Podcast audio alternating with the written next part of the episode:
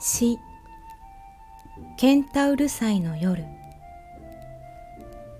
ジョバンニは口笛を吹いているような寂しい口つきでヒノキの真っ黒に並んだ町の坂を降りてきたのでした。坂の下に大きな一つの街灯が青白く立派に光って立っていました。ジョバンニがどんどん伝統の方へ降りていきますと今まで化け物のように長くぼんやり後ろへ引いていたジョバンニの影帽子はだんだん濃く黒くはっきりなって足を上げたり手を振ったりジョバンニの横の方へ回ってくるのでした。僕は立派な機関車だ。ここは勾配だから早いぞ。僕は今その伝統を通り越す。そうだ。今度僕の影帽子はコンパスだ。あんなにくるっと回って前の方へ来た。とジョバンニが思いながら大股にその街灯の下を通り過ぎた時いきなり昼間のザネリが新しい襟の尖ったシャツを着て伝統の向こう側の暗い麹から出てきてひらっとジョバンニとすれ違いました。ザネリカラスウリ流しに行くの？ジョバンニがまだそう言ってしまわないうちに、ジョバンニ、お父さんからラッコの上着が来るよ。その子が投げつけるように後ろから叫びました。ジョバンニはパッと胸が冷たくなり、そこら中キーンとなるように思いました。なんだいザネリとジョバンニは高く叫び返しましたが、もうザネリは向こうの火花の植わった家の中へ入っていきました。ザネリはどうして僕が何にもしないのにあんなことを言うのだろう。走るときはまるでネズミのようなくせに。僕が何もしないのにあんなことを言うのは、ザネリがバカだからだ。ジョバンニはせわしくいろいろのことを考えながら、様々の明かりや木の枝ですっかりきれいに飾られた街を通っていきました。時計屋の店には明るくネオン灯がついて、一秒ごとに石でこさえたフクロウの赤い目がくるっくるっと動いたり、いろいろな宝石が海のような色をした厚いガラスの盤に乗って星のようにゆっくり巡ったり、また向こう側から銅の神馬がゆっくりこっちへ回ってきたりするのでした。その真ん中に丸い黒い星座早見が青いアスパラガスの葉で飾ってありました。ジョバンニは我を忘れてその星座の図に見入りました。それは昼、学校で見たあの図よりはずっと小さかったのですが、その日と時間に合わせて盤を回すと、その時出ている空が、そのまま楕円形の中に巡って現れるようになっており、やはりその真ん中には上から下へかけて銀河がぼーっと煙ったような帯になって、その下の方ではかすかに爆発して湯気でも上げているように見えるのでした。またその後ろには三本の足のついた小さな望遠鏡が黄色に光って立っていましたし、一番後ろの壁には空中の星座を不思議な獣や蛇や魚や瓶の形に描いた大きな図がかかっていました。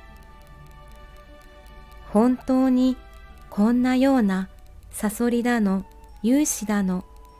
空にぎっしりいるだろうか。ああ、僕はその中を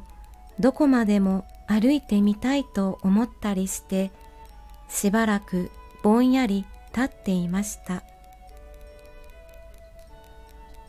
それからにわかに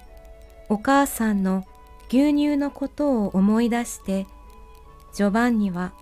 その店を離れました。そして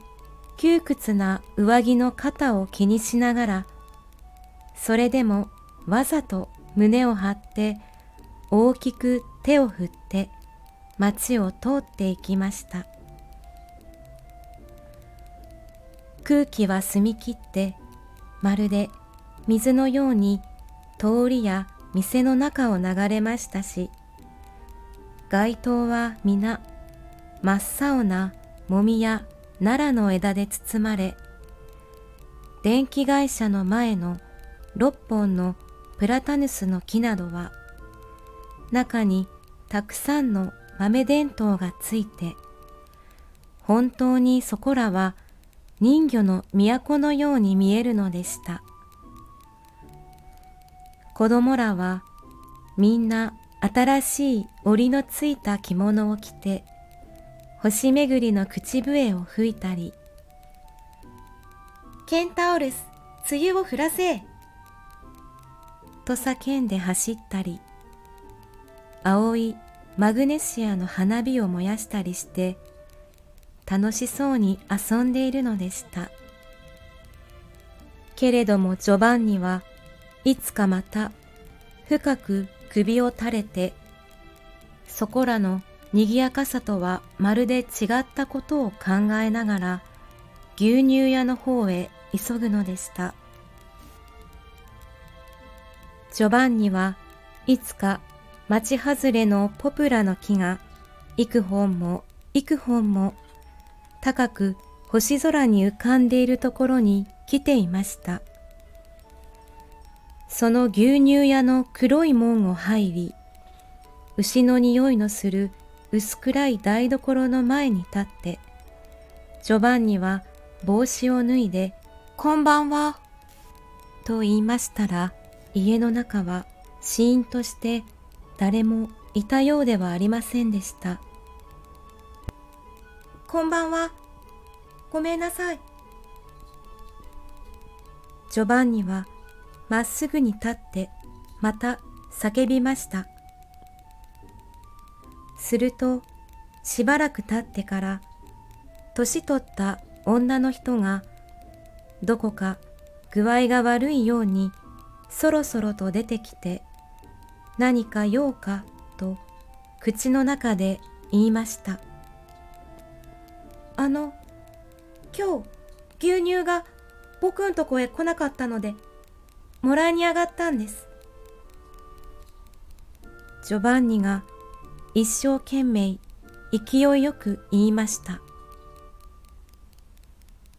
今誰もいないのでわかりません。明日にしてください。その人は赤い目の下のところをこすりながらジョバンニを見下ろして言いました。おっかさんが病気なんですから今晩でないと困るんです。ではもう少し経ってから来てください。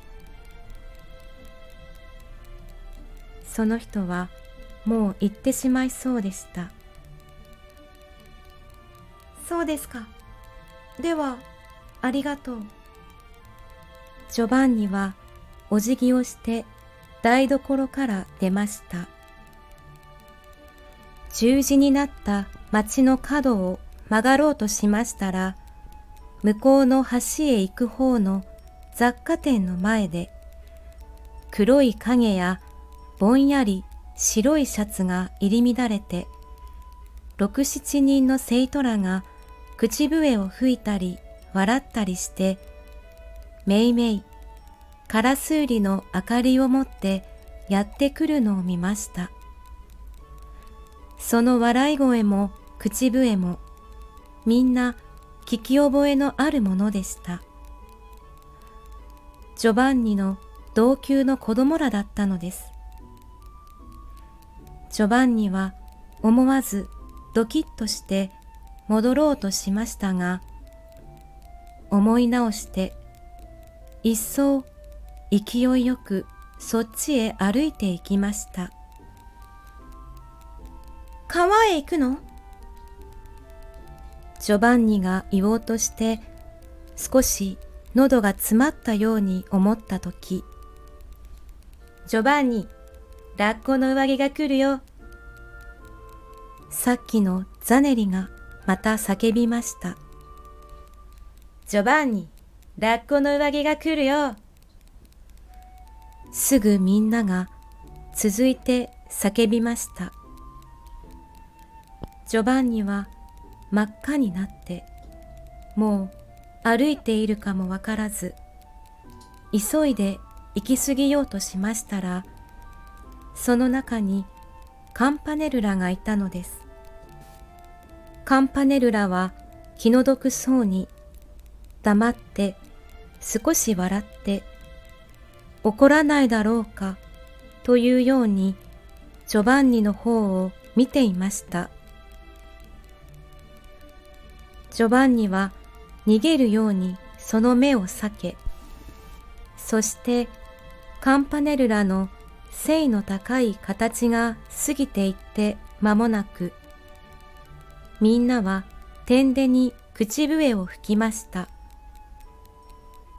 街角を曲がるとき、振り返ってみましたら、ザネリがやはり振り返って見ていました。